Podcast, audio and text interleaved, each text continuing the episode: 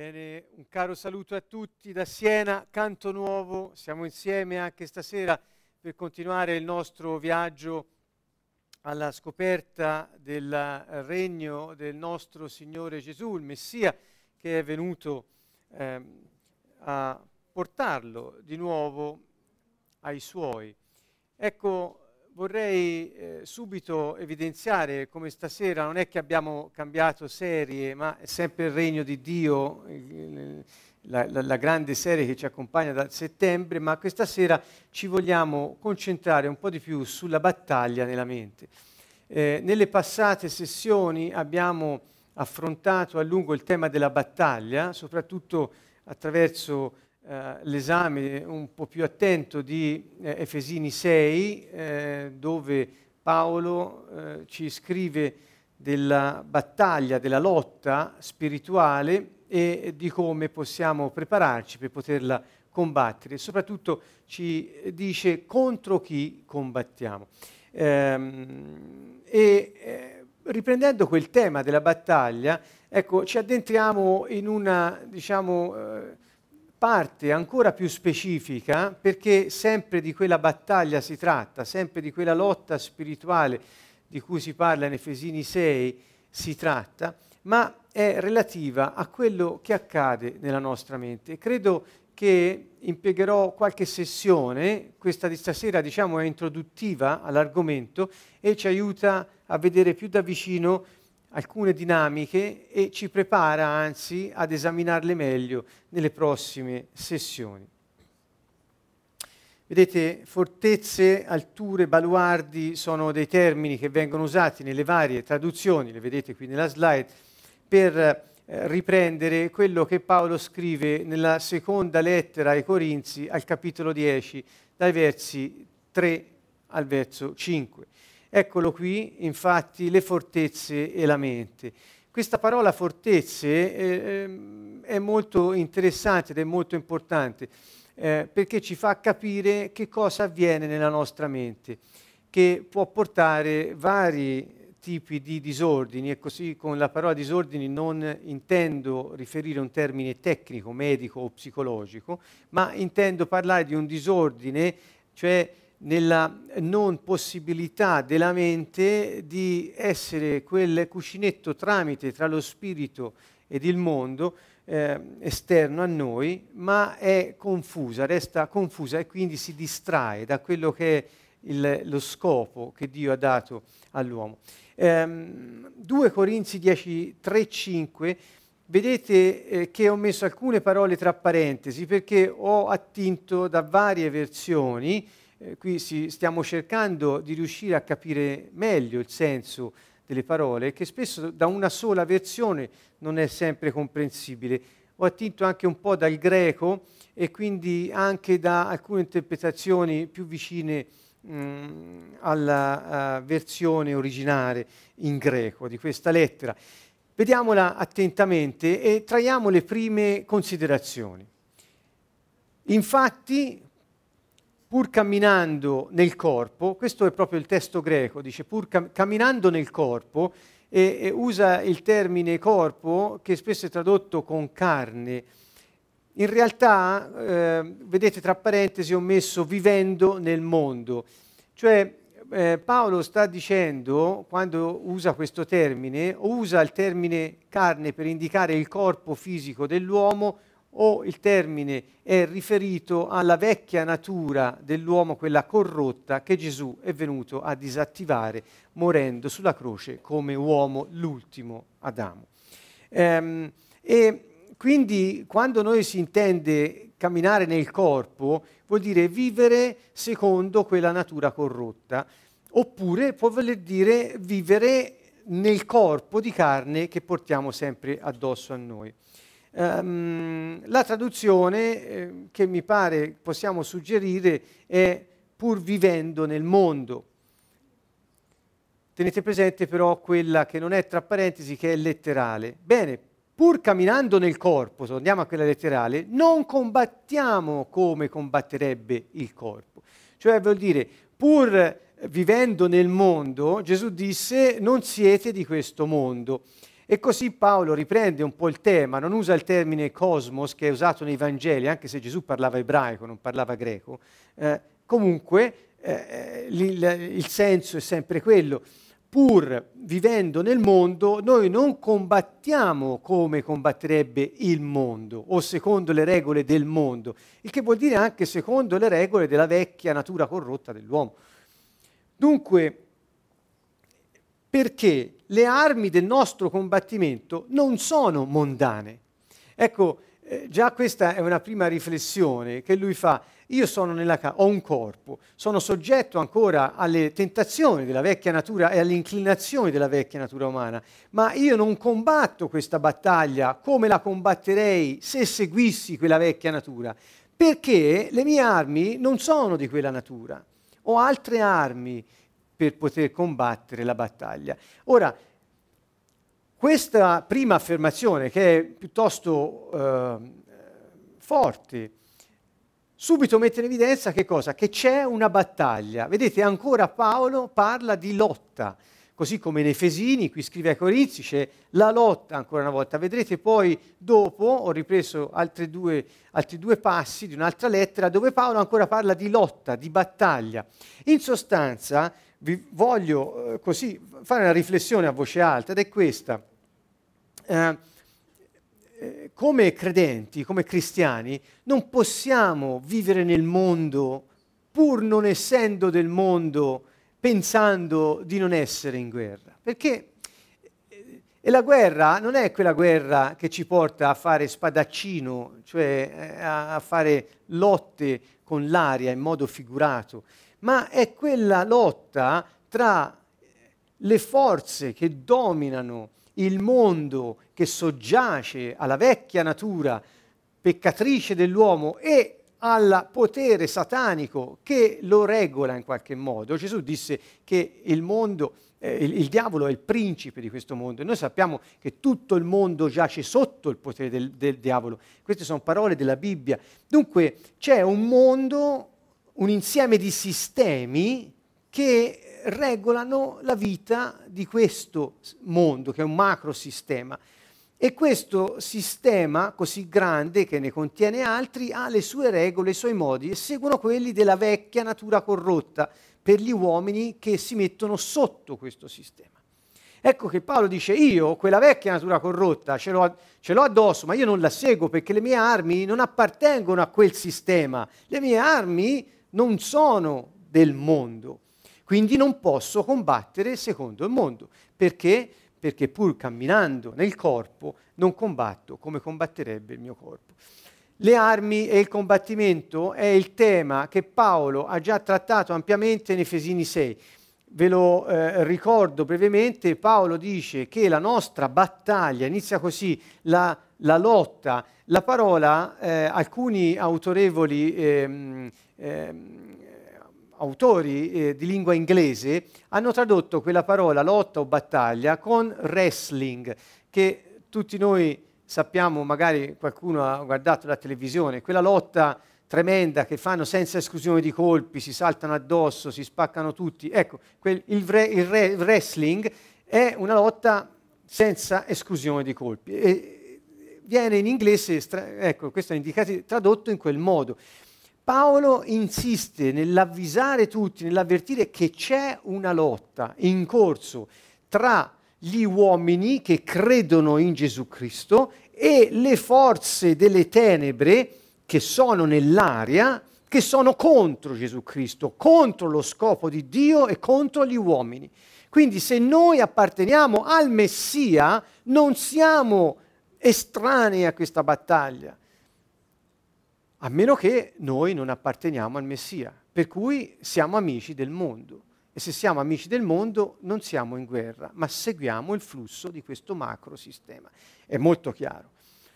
Eh, Paolo su questo ci dà una grande luce, il Signore ha, l'ha usato molto in modo potente per poter dire a tutti attenzione, c'è da combattere una battaglia.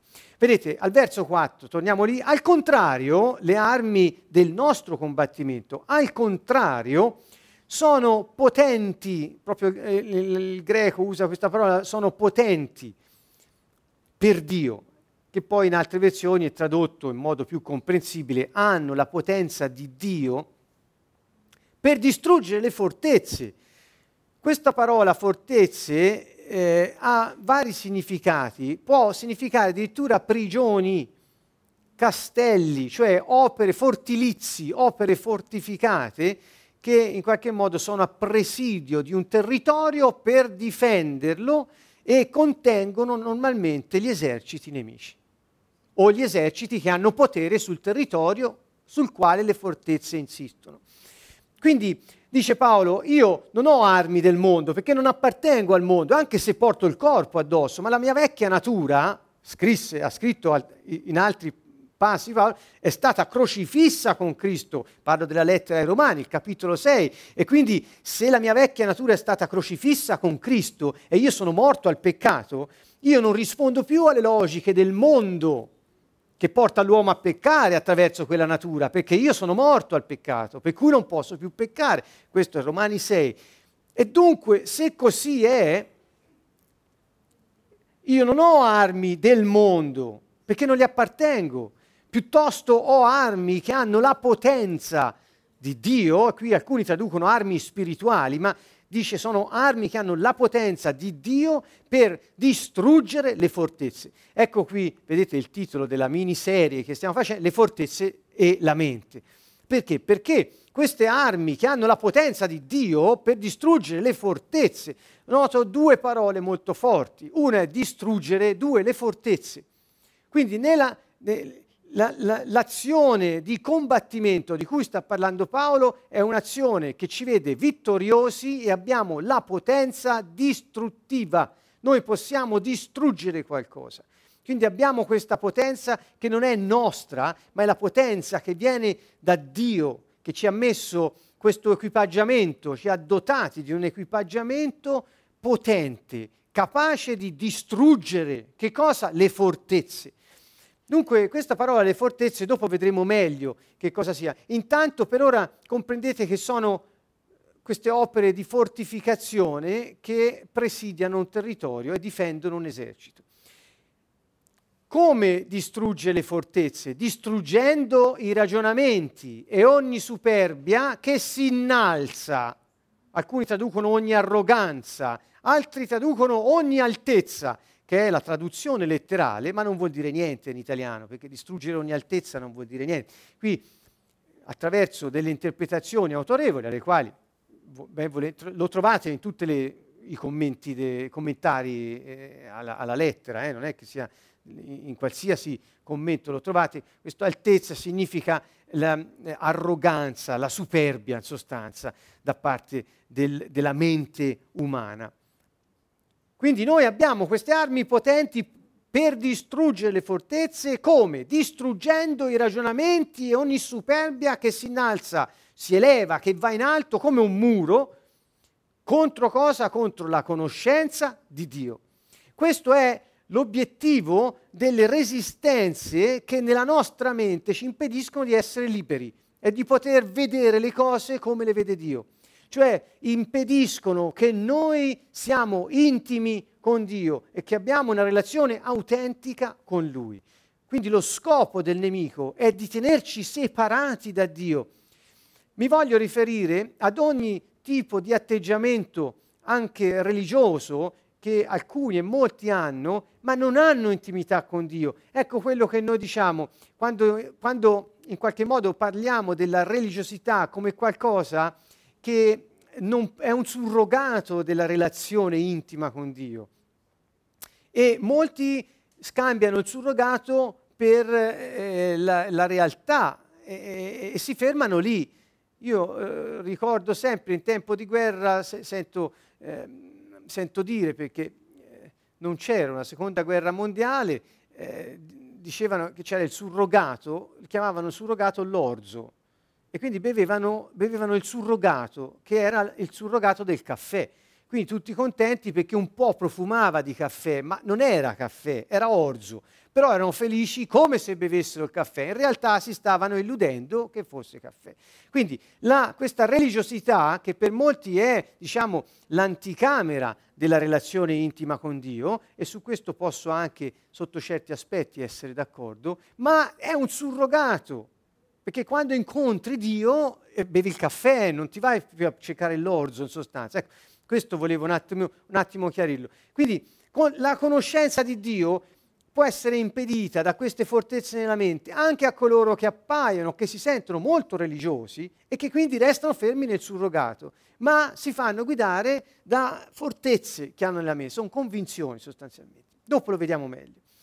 E facendo prigioniero ogni pensiero nell'obbedienza al Messia. In italiano trovate questa traduzione nella maggior parte delle Bibbie.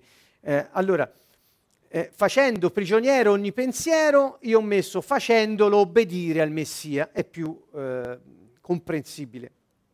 Dunque, vediamo un po' meglio. Ho riassunto in modo più scorrevole questi eh, tre versi della let- seconda lettera ai Corinzi li leggiamo, infatti pur vivendo nel mondo non combattiamo come combatterebbe il mondo, dato che le armi del nostro combattimento non sono del mondo, al contrario hanno la potenza di Dio per distruggere le fortezze, distruggendo i ragionamenti, ogni superbia che si innalza contro la conoscenza di Dio. E facendo prigioniero ogni pensiero lo facciamo obbedire al Messia. Ecco, questo è il grande discorso di Paolo, il grande messaggio che Paolo dà ai Corinzi eh, andrebbe calato come eh, va fatto nel contesto del messaggio generale che stava dando ai Corinzi. Più volte nel capitolo 10, nel capitolo 11 di questa lettera Paolo si riferisce alla confusione nella mente che i Corinzi possono eh, eh, avere e teme lui che loro nel confondersi, nel contaminare il loro pensiero, si perdano e perdano la verità della buona notizia che lui ha annunciato. Eh, quindi vedete proprio il, la motivazione di Paolo è proprio quella di eh, desiderare per ehm, questi suoi fratelli di Corinto che avessero un rapporto intimo, un rapporto vero, eh, basato sull'autenticità, sulla verità e sulla intimità con il Signore. Come dunque distruggere queste fortezze? Vedete, ho ripreso i punti eh, del, eh, vedetelo bene, al, capitolo, al verso 5, eh, inizia così, distruggendo, inizia con questo verbo, questo, ehm, questo, questo, questo, che descrive il modo con il quale si distruggono le fortezze. Quindi qui dà la spiegazione di come si distruggono le fortezze. Dunque, dopo parleremo a lungo di cosa sono le fortezze. Ho scelto prima di parlarvi di come Dio ci dice di distruggerle, perché tutti possiamo essere consapevoli che entriamo a comprendere e a combattere questa battaglia con la consapevolezza che noi abbiamo da Dio la potenza necessaria per poter distruggere ogni opera di Satana, nella nostra mente in questo caso. Come dunque si distruggono le fortezze? Guardate, uno, distruggendo i ragionamenti. Dunque dov'è la battaglia? Nella mente. E come si distruggono le fortezze del nemico nella nostra mente? Distruggendo i ragionamenti. Quali ragionamenti? Quelli che si innalzano contro la conoscenza di Dio. Distruggendo due, che cosa? Ogni superbia, ogni cosa che si alza cioè ogni pensiero, ogni, ogni, moto della nostra anima, che può essere anche emotivo, può essere di qualsiasi altro tipo, che però si alza contro la conoscenza di Dio. Dunque tutto ciò che nella nostra mente diventa un ostacolo alla conoscenza di Dio perché innalza la nostra persona piuttosto che quella divina, questo ci impedisce di conoscere Dio. E Paolo dice vanno distrutti questi ragionamenti, vanno abbattuti completamente affinché noi possiamo, ecco il punto 4, fare prigioniero ogni pensiero e fare obbedire ogni pensiero al Messia. Dunque qui eh, mi veniva in mente quando ho letto attentamente oggi questo passo per poterne poi parlare. Eh, eh, così in modo franco a tutti quanti stasera, e cioè mi veniva in mente Geremia quando all'inizio il Signore dice che lo manda a distruggere per poi riedificare, a sradicare per poi piantare. Dio ha sempre questo modo, cioè le, le cose che non vanno vanno distrutte e poi va piantata la, la, la pianta buona. Ecco, il senso era quello. Mi ha, eh, mi ha così eh, dato eh, senso anche a, a, questo che Paolo sta dicendo. Cioè dice, prima si, si distruggono le fortezze, ma se distruggi le fortezze della tua mente, ma non rendi i pensieri poi obbedienti al Messia, non hai fatto niente. Perché quelli le rifanno le fortezze nella tua mente in quanto la vecchia natura è sempre addosso a noi. È stata disattivata da Gesù sulla croce perché lui è morto con quella natura addosso, quindi è stata disattivata. Ma noi possiamo sempre riattivarla scegliendo di cedere alla tentazione satanica e di seguire la sua inclinazione malvagia, quella di Satana e della nostra vecchia natura, quella peccatrice, quella incline al peccato. Dunque, se noi non rendiamo i nostri pensieri obbedienti al Messia, è inutile che combattiamo la battaglia. Ecco perché noi diciamo sempre liberazione dagli spiriti maligni, sì, distruzione delle opere di Satana, sì, ma viviamo nella giustizia. Ecco per, perché se non vanno insieme non facciamo niente. È come togliere la, la, la, la gramigna, il giorno dopo ci ritorna. Non so se vi è mai capitato eh, nei vostri piccoli appezzamenti di terreno. Togliete l'erbaccia, ma poi ci ritorna. Qui c'è un diserbante, è l'obbedienza al Messia. Il, il diserbante per la gramigna nella mente è l'obbedienza al Messia. Quindi um, dopo parleremo anche di Filippesi 4 dove eh, il Signore ci insegna a rendere, eh, eh, cioè a, a, ci, ci dice che cosa sia oggetto dei nostri pensieri. Voglio eh, così fare una piccola precisazione che mi preme molto. Um, mi dedico con attenzione e anche passione agli studi delle dinamiche della mente, dell'anima, attraverso studi psicologici, eccetera. E questo aiuta, eh, anzi invito tutti a non fuggire da queste cose perché aiutano a vedere come funzioniamo. Ma ho la consapevolezza sempre più forte che se noi eh, non rendiamo poi soggetti i pensieri, il, ciò che occupa la nostra mente, all'obbedienza del, al Messia, ogni altra opera così terapeutica ha dei limiti, perché il terreno resta sempre favorevole al proliferare di nuove fortezze. Ecco perché dico che se non c'è Dio nella vita di un uomo, per quante psicoterapie possa fare, l'azione terapeutica è sempre limitata. Perché se non rendi soggetti i pensieri al Messia, le fortezze si riformano e la tua vita verrà di nuovo distratta, domani verrà di nuovo distratta dal sentiero che Dio ha tracciato per ciascuno di noi dall'eternità. Ecco che dunque il, quello che eh, mi preme annunciare, cioè dire, annunciandolo proprio, è questo. Eh, non, non, non eliminiamo, non evitiamo l'aspetto della dinamica e del funzionamento della mente, perché è la nostra anima, è la nostra psiche, è ciò che, è ciò che ci rende eh, esseri unici insieme allo spirito che Dio ci ha dato. Ma eh, ecco, eh, l'anima va resa obbediente allo spirito. Questo è il segreto nelle lettere di Paolo questo è ampiamente eh, da lui descritto, inviti di tutti i generi, il Signore non si stanca mai, l'obbedienza, l'obbedienza al Messia, e cioè quella che potremmo chiamare e definire umiltà. Gesù disse, venite a me voi tutti che siete stanchi, oppressi, schiacciati dalle situazioni, cioè, venite a me e imparate da me che sono mite e umile di cuore. Quindi la mitezza e l'umiltà, questa mansuetudine, sono potente, posso fare qualsiasi cosa, ma sono mansueto e sono umile perché obbedisco a tutto ciò che il Padre mio mi ha detto di fare. Queste sono le cose. Gesù lo dice chiaramente. Ecco che nella obbedienza a Lui noi troviamo la forza, il riposo, la pace di cui abbiamo bisogno. Ecco, questo era un inciso che però mi premeva molto perché sempre più si stanno moltiplicando, eh, grazie a Dio, le scoperte eh, del, della psicologia, le varie branche della psicologia, le neuroscienze, la, eh, fanno passi da gigante, ma chiaramente molti non hanno la seconda parte, i punti 4 e 5, e quindi si fermano lì. Anzi, anche il 3 manca, perché il problema del, de, di ciò che disturba il normale funzionamento della nostra mente, con questo non parlo di malattia, parlo di eh, impedimenti a funzionare in, in ogni sua parte, eh, pur avendone la potenzialità. Ecco, dico, si fermano ai punti 1 e 2, eh, però manca Dio. E lì c'è un problema perché le fortezze in fondo non vengono estirpate. Beh,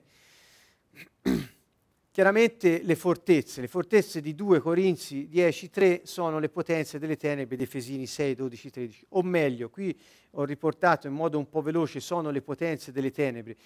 Mm, eh, a, svolgono appieno la, eh, lo, la funzione che le potenze delle tenebre vogliono che svolgano, sono presidi militari che sono messi sul territorio. Quale territorio? La nostra mente. Cari amici, ascoltate, il messaggio di stasera è questo. Noi siamo nel mondo, ma non siamo del mondo. E non essendo del mondo, abbiamo le armi spirituali che il nostro Padre Celeste ci ha dato dall'altra dimensione per distruggere in questo mondo le opere di Satana.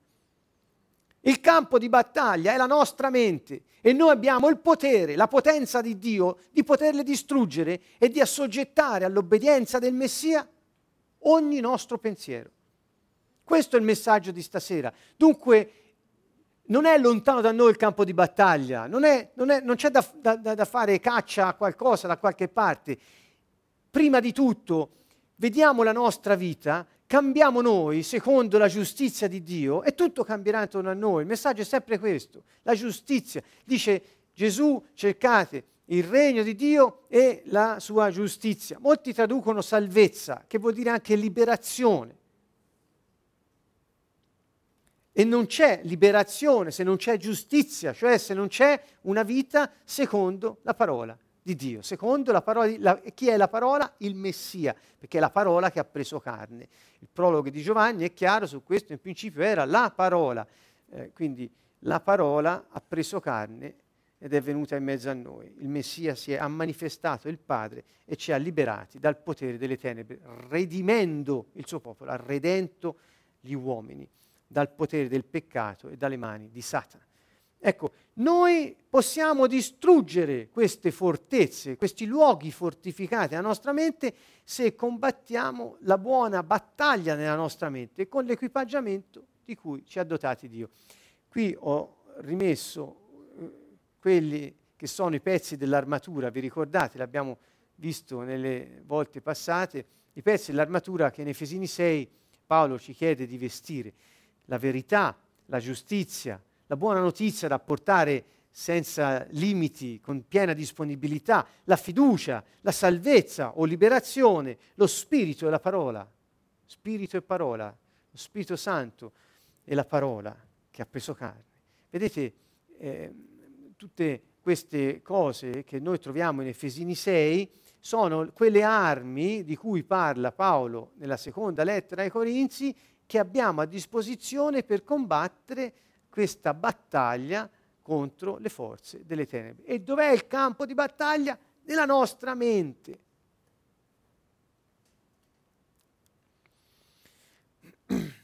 Qualche spiegazione eh, in più che ci può aiutare ad avvicinarci meglio al concetto di fortezza, al concetto che poi troveremo più diffusamente illustrato di convinzione. Le forze demoniache, vedete questo passo, agiscono in noi suscitando convinzioni e non solo suscitandole, qui l'ho omesso, ma anche rinforzandole attraverso una serie di concomitanze o circostanze nelle quali hanno la loro parte le forze delle tenebre. Convinzioni superbe, cioè che si alzano contro la conoscenza di Dio.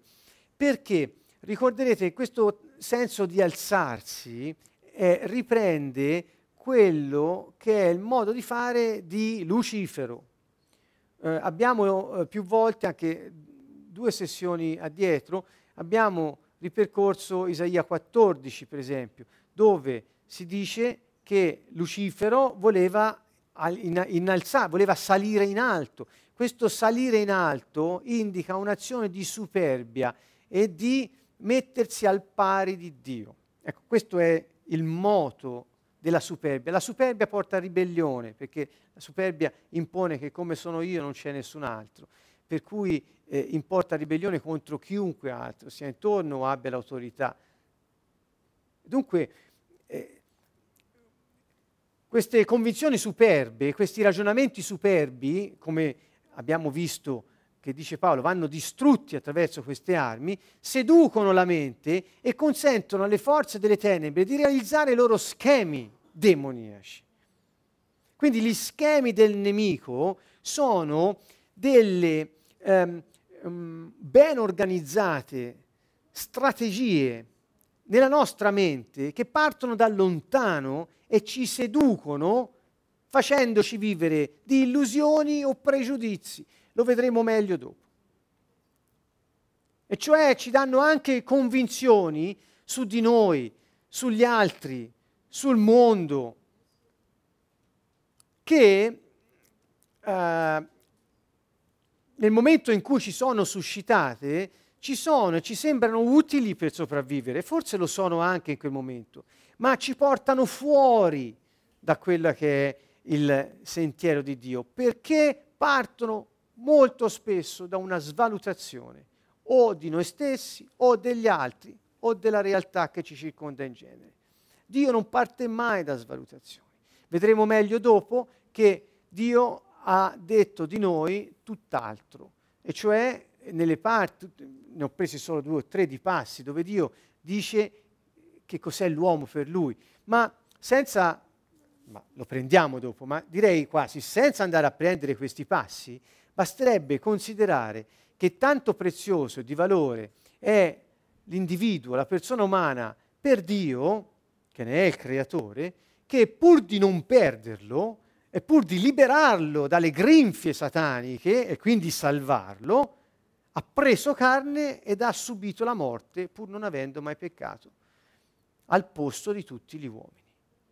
Quanto sarà grande il valore di ogni singolo uomo per Dio? Infinito. Eppure gli uomini crescono nella svalutazione di loro stessi o degli altri, così dando uh, cibo a queste schemi demoniaci nella nostra mente che prendono il posto dei valori positivi che Dio ha dato a ciascuno di noi.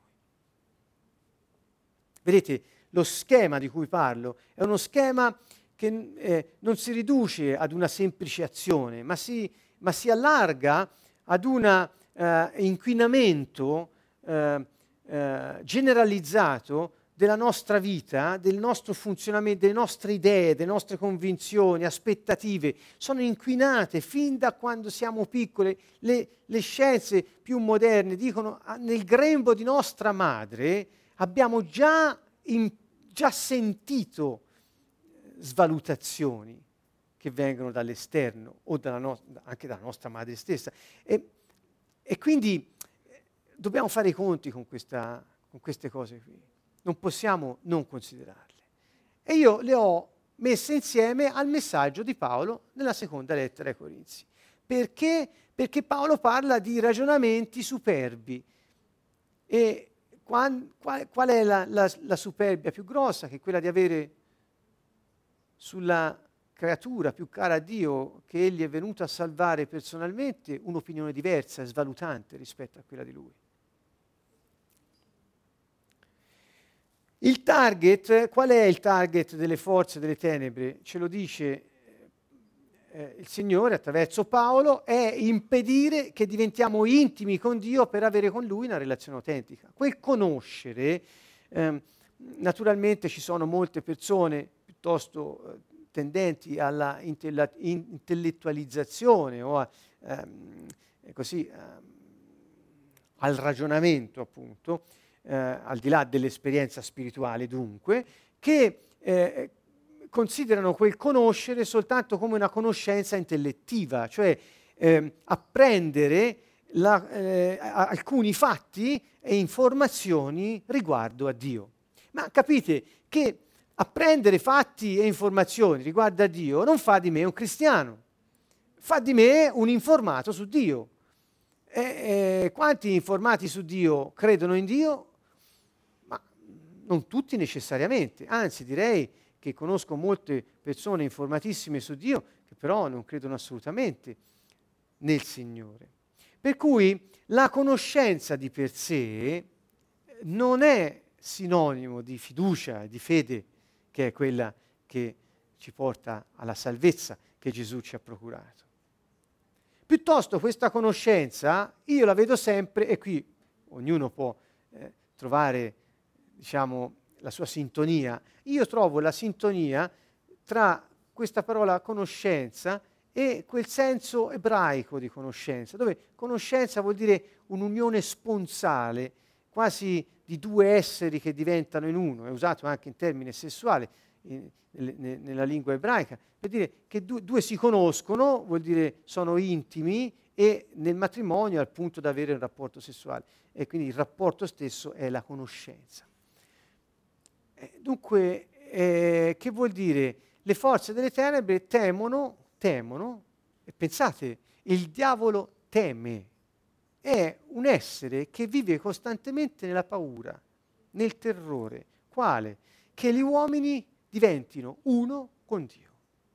Questo è il suo terrore, che noi facciamo esperienza di Dio, decidiamo che, che sì è vero, siamo tuoi, ti apparteniamo, pertanto tu sei la mia vita, Signore.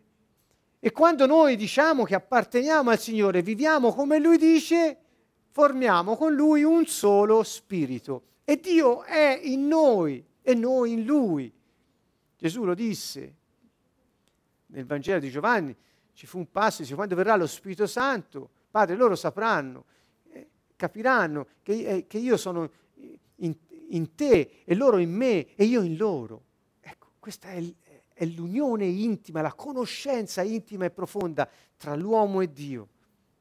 È nella persona di Gesù che si realizza e tutti quelli che credono in Lui hanno accesso a questa vita.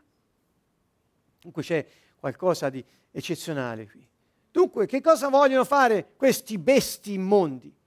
Vogliono impedire che noi abbiamo questo tipo di relazione con Dio, perché quando siamo uno con Lui, come disse eh, eh, nel Vangelo, il Signore nel Vangelo eh, di Luca, eh, nella parabola del figlio prodigo, disse quel che è mio è tuo.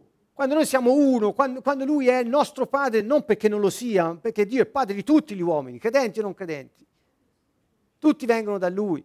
Ma, ma quando siamo uno con Lui, quel che è suo è nostro, nel senso che siamo familiari, ne assorbiamo le qualità, ne assorbiamo le caratteristiche, ne prendiamo la natura e possiamo manifestarla. È, Gesù ha fatto questo. Eh, Gesù che la parola che Dio ha preso la natura umana e ha manifestato, ha fatto vedere il Padre attraverso la, la figura umana che aveva assunto ed era anche vero uomo.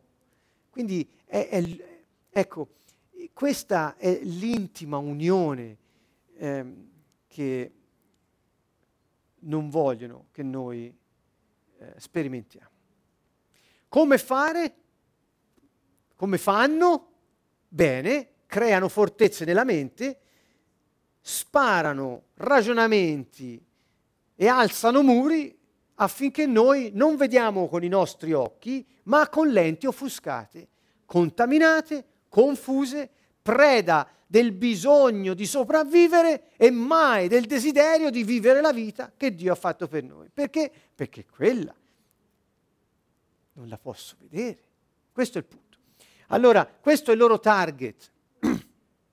E il rimedio che abbiamo visto è il, il, il rimedio di Dio. Lui demolisce le convinzioni e i ragionamenti superbi e rende i soggetti i, rende i nostri pensieri obbedienti al Messia. Questo è il, il, rimedio, non è uno solo, vedete, uno e due. Primo, demolire. Eh, Dio che cosa ha fatto? Dio, eh, quando, quando, Gesù ha dato se stesso per noi al, al, al, andando sulla croce, lui ha demolito l'uomo vecchio, non l'ha aggiustato. Questo, se leggete attentamente la lettera ai Romani, che stasera ho già citato altre volte, è molto importante. Ehm, il concetto fondamentale che Gesù, prendendo quella carne, non solo ha dimostrato come uomo, come si vive essendo uno con il Padre, cioè con lo Spirito di Dio in noi. Questo era, quindi non solo ha dimostrato questo, ma anche ha portato quella carne, quel corpo, quell'uomo vecchio su una croce per essere distrutto.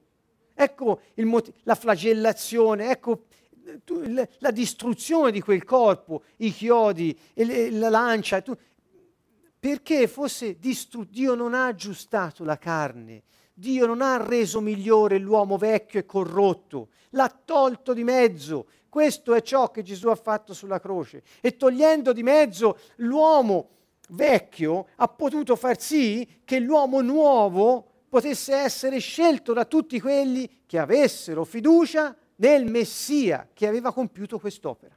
Questa è la meraviglia che il Signore ha fatto davanti ai nostri occhi.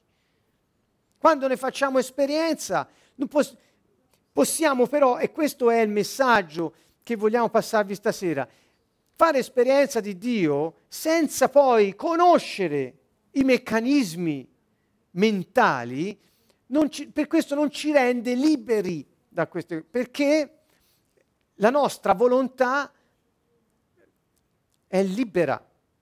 Mi spiego meglio. Prima ho detto il contrario, perché è vero, e cioè che se noi cerchiamo di aggiustare i pensieri e i ragionamenti senza la conoscenza di Dio e senza renderli soggetti a Dio, facciamo un'opera a metà che poi non dura, perché poi la gramigna ricresce. Ora dico io, noi che siamo rigenerati nello Spirito e che abbiamo ricevuto la vita nuova dal Signore, al contrario, se non sradichiamo quelle cose che sono state piantate dal diavolo, attraverso ragionamenti, baluardi, altezze, chiamatele come vuoi, superbia che resta nei nostri pensieri, sono fortezze, rischiamo di non fare esperienza di quella conoscenza. Ecco che in un modo o in un altro occorre combinare l'anima con lo spirito è necessario. E lui dice, demolisci ciò che corrompe la mente e porta ogni pensiero ad essere obbediente al Messia. Questo è il rimedio, questa è la medicina. Naturalmente re- demolire le convinzioni, i ragionamenti superbi non è, eh, come dire, eh, dirlo ora e accade tra, tra un'ora, perché eh, eh quando uno comincia ad aver vissuto la sua vita in un certo modo, ancorché giovane, ha, ha formato, eh, eh, ha rinforzato gli schemi in base ai quali ha fatto delle scelte di vita. Non, pens- non pensiamo noi, I, i bambini piccoli fanno scelte di vita, gli infanti fanno scelte di vita perché si trovano in, una, in, in alcune situazioni dove percepiscono delle realtà intorno a loro, dei comportamenti altrui intorno a loro e per sopravvivere scelgono di eh, adeguare il loro comportamento in un certo modo. E questo forma convinzioni su se stessi, sugli altri e sul mondo, che restano di base e vengono poi vissuti tutta la vita, rinforzate via via che situazioni analoghe si ripetono e quindi viviamo tutta la vita come dentro vie di fuga illusorie, vie di fuga, come dire, ci aiutano a sopravvivere, ad uscire dai problemi, ad uscire da questo mondo cattivo, ma in realtà eh, ci mantengono soltanto in esistenza, ma ci distraggono dalla via che Dio ha preparato per noi. E questo lo dico perché lo penso io, quindi ha il valore che può avere, eh, ma ogni pensiero superbo ha alla base una svalutazione, o di sé, o degli altri, o della realtà. C'è una svalutazione da qualche parte.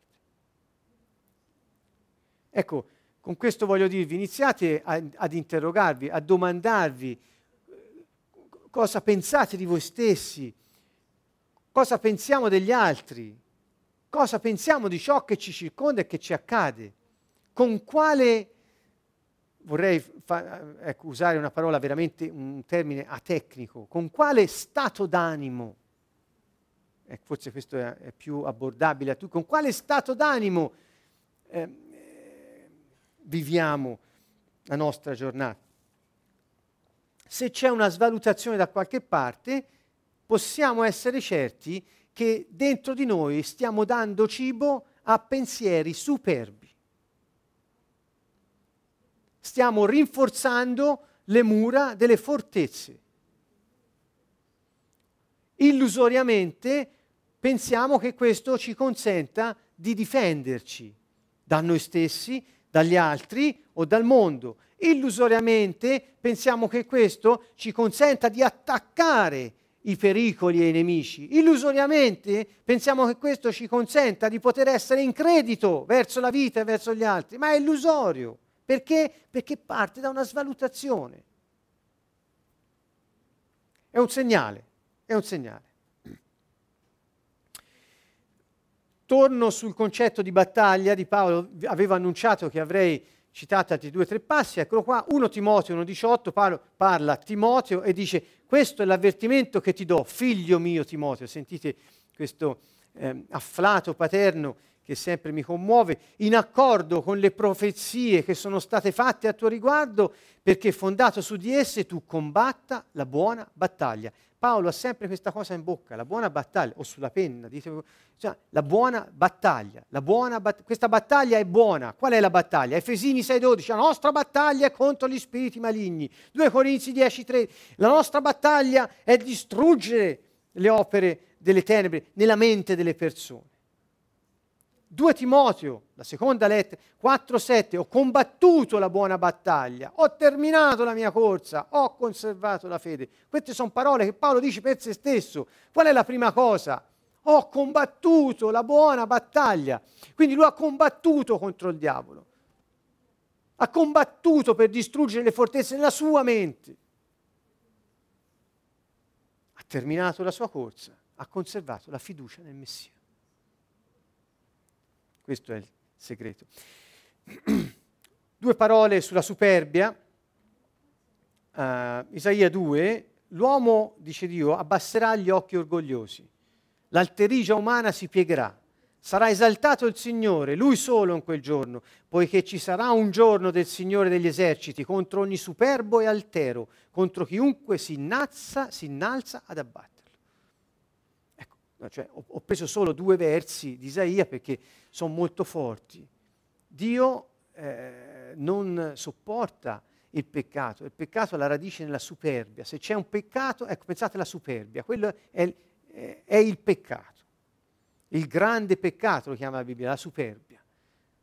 È quella che portò Satana a ribellarsi a Dio. Lucifero allora, poi chiamato Satana, che non è tanto l'avversario quanto il calunniatore, vuol dire.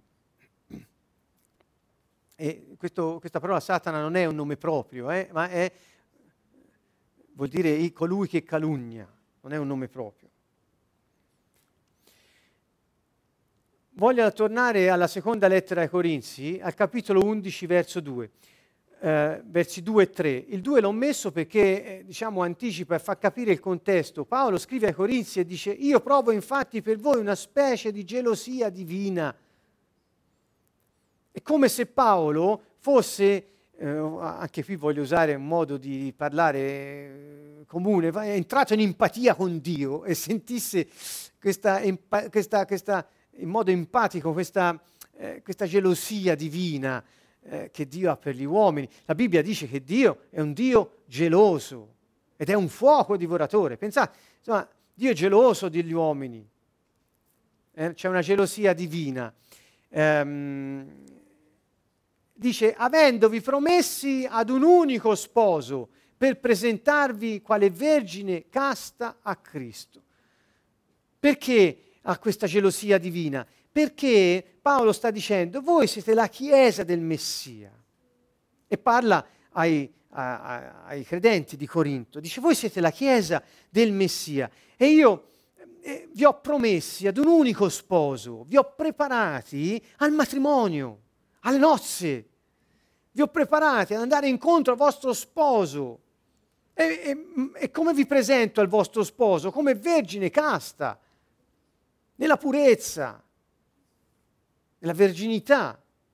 Ecco che questo senso che Paolo dice della, della Chiesa di Corinto è, è, è, ci riempie di, eh, come dire, forse commozione, anche ci rende partecipi di questo senso eh, di gelosia di cui parla. Che cosa vuol dire? Vuol dire che ha promesso questa Chiesa al, al suo unico sposo e quindi l'opera di Paolo è quella di mantenerla eh, più possibile nella castità della sua verginità, perché l'incontro tra il Messia e la sua Chiesa è l'incontro, lo dirò un'altra volta, non stasera perché non abbiamo il tempo, ne parlerò, è un, l'incontro tra un, un, lo sposo e la sua promessa sposa.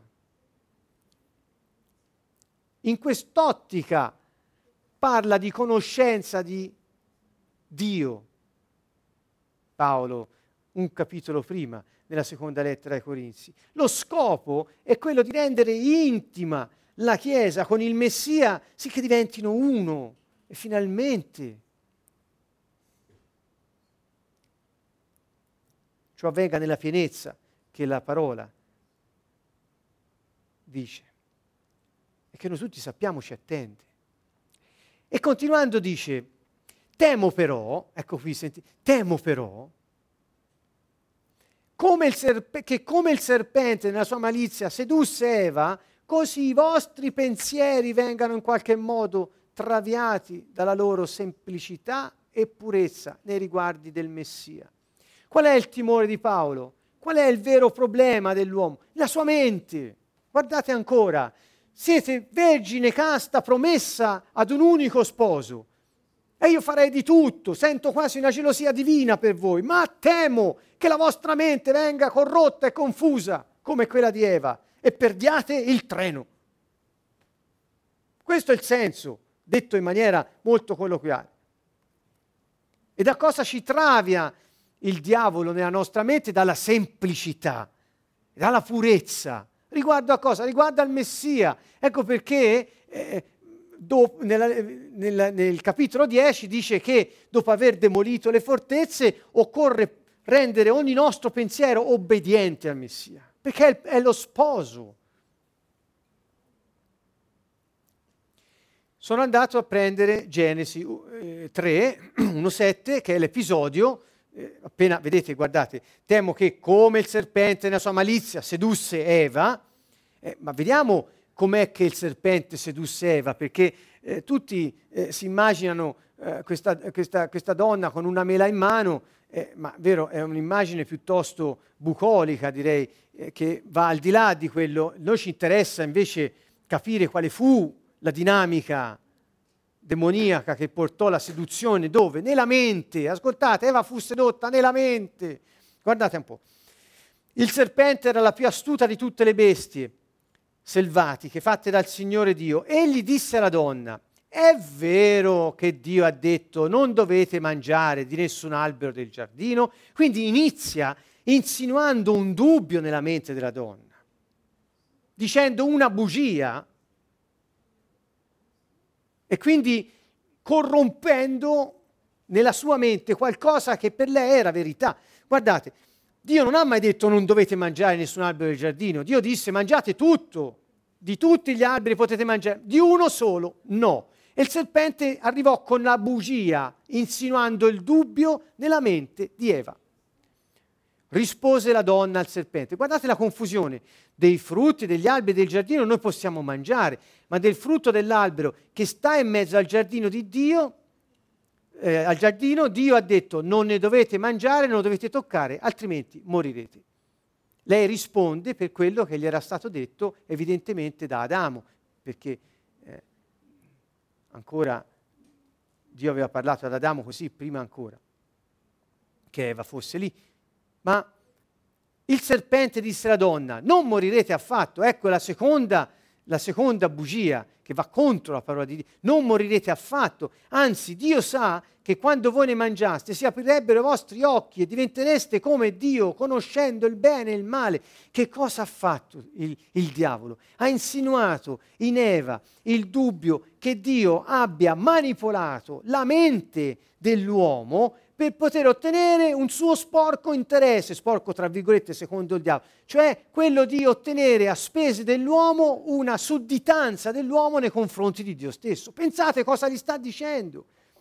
Vi ha inventato che se mangiate di quello morirete. In realtà so- ha soltanto paura che voi possiate diventare come lui. Isaia 14 parla di Lucifero e dice io salirò in alto, io diventerò come Dio. Stava parlando di sé ma mette questo dubbio nella mente della donna, con una svalutazione su Dio. Eccola qui la svalutazione. Questo diventa la fortezza nella mente di Eva, che tanto terremoto produsse da distruggere la felicità dell'uomo. Una fortezza nella mente, un pensiero malvagio, uno, su chi? Sulla persona di Dio, sul, sul suo rapporto con gli uomini, svalutando Dio. Guardate, andiamo avanti. Um, allora la donna vide che l'albero era buono. Allora, quando questo tarlo, questo verme entrò nella mente, allora la donna vide che l'albero era buono da mangiare, gradito agli occhi, desiderabile per acquistare saggezza. Prese del suo frutto, ne mangiò, poi ne diede uno anche al marito che era con lei e anch'egli ne mangiò. Allora si aprirono gli occhi di tutti e due e si accorsero di essere nudi intrecciarono foglie di fico e se ne fecero cinture. Dunque, vedete, poi Paolo ci dice che la battaglia è nella mente, perché? Perché è iniziata nella mente, con due bugie. È vero che non dovete mangiare niente in questo bellissimo giardino, bello egoista questo Dio, ha fatto tutto bello, ma a voi non vi ha dato niente. Prima. Secondo, ah sì, va detto che morite, ma non è vero, ha soltanto paura che se mangiate proprio quel frutto lì, diventate come lui. Questi due pensieri, bugie svalutanti su Dio, creatore e padre, hanno prodotto il disastro universale. Ecco perché noi oggi da qui diciamo la battaglia è nella mente, la battaglia è nella mente, perché è iniziata nella mente e pensiamo che il diavolo ha tattiche diverse. No, è sempre lo stesso quello, non cambia. Lui cerca sempre di attaccare nella mente, sempre, continuamente. Uh, qui ho riassunto, son, eh, il tempo non mi consente di andare avanti, vi do soltanto un assaggio della prossima volta, parleremo più da vicino di contaminazioni, i pregiudizi e le illusioni che guidano la vita di molte persone, quasi tutti cadiamo in queste cose, la confusione, le convinzioni nella mente, l'automatismo inconsapevole e la ripetitività. Sono tutti elementi che portano la nostra mente ad assecondare schemi satanici, che cioè non sono nell'ordine previsto da Dio, per distrarre l'uomo dal suo vero destino. Il destino dell'uomo è quello di vivere la vita che Dio ha previsto per lui e di incontrare il suo sposo come vergine casta. Questo è il nostro destino, di essere uno con lui e stare con lui per sempre. Nostro destino è quella vita incorruttibile, indefettibile che Egli ha conquistato per noi e che noi riavremo nel giorno della nostra risurrezione. Quindi il destino è un punto finale di destinazione che non avrà fine, è un gioco di parole quasi, finale che non avrà fine, ma il destino è ogni istante che vivo oggi secondo il piano che Dio ha scritto per me. Il diavolo ci vuole portare fuori da questo, perché teme, ha paura. Ecco qui vi avevo promesso alcune parole. Cosa pensa Dio di te? La svalutazione del sé come impedimento alla conoscenza del piano di Dio della persona. Certamente se, non, se ti svaluti come fai a pensare che Dio abbia un piano per te? Insomma, è quasi è matematicamente impossibile. Cosa pensa Dio di te? Leggiamo queste parole per, prima di salutarci. Poi Dio disse, facciamo l'uomo a nostra immagine, conforme alla nostra somiglianza, e abbiano dominio sui pesci del mare, gli uccelli del cielo, il bestiame, su tutta la terra, su tutta la terra, su tutti i rettili che strisciano sulla terra. In sostanza Dio disse facciamo l'uomo come noi e abbia il dominio su tutto ciò che è uscito dalle nostre mani. Questo, questo è quello che Dio pensa dell'uomo quando lo, quando lo pensa e lo crea. Guardate ancora il Salmo 8. Che cos'è l'uomo perché tu lo ricordi? Il figlio dell'uomo perché te ne prenda cura? Eppure l'hai fatto solo di poco inferiore a Dio, altre versioni dicono inferiore agli angeli, e l'hai coronato di gloria, d'onore. Tu l'hai fatto dominare sulle opere delle tue mani, hai posto ogni cosa sotto i suoi piedi, pecore, buoi, tutti quanti, anche le bestie selvatiche della campagna, gli uccelli del cielo e i pesci del mare, tutto quello che percorre i sentieri dei mari. E questo è ripreso in Ebrei ricita il Salmo 8 e parla del Signore. Vedete che tutto questo ci riporta, questa è la parola che Gesù disse in Giovanni 10, riprendendo il, eh, riprendendo il concetto già espresso nel Salmo, dove rispose, non sta scritto nella vostra legge, io ho detto voi siete dei, se chiama dei coloro ai quali la parola di Dio è stata diretta e la scrittura non può essere annullata, come mai a colui che il Padre ha santificato e mandato nel mondo, voi dite che bestemmia perché ho detto sono figlio di Dio. Ecco, queste sono le caratteristiche di Adamo la prossima volta. Dunque, ecco, questo percorso nuovo per la, eh, comprendere bene la battaglia nella mente e come eh, liberarsi delle fortezze, eh, eh, l'abbiamo iniziato stasera, vedete, ricco di grandi ehm, sviluppi che ci possono rendere consapevoli di ciò che, do- che possiamo demolire e di come possiamo invece vivere in umiltà, soggetti cioè alla obbedienza al Messia. Questa è la nostra salvezza, è la nostra corazza, è la giustizia.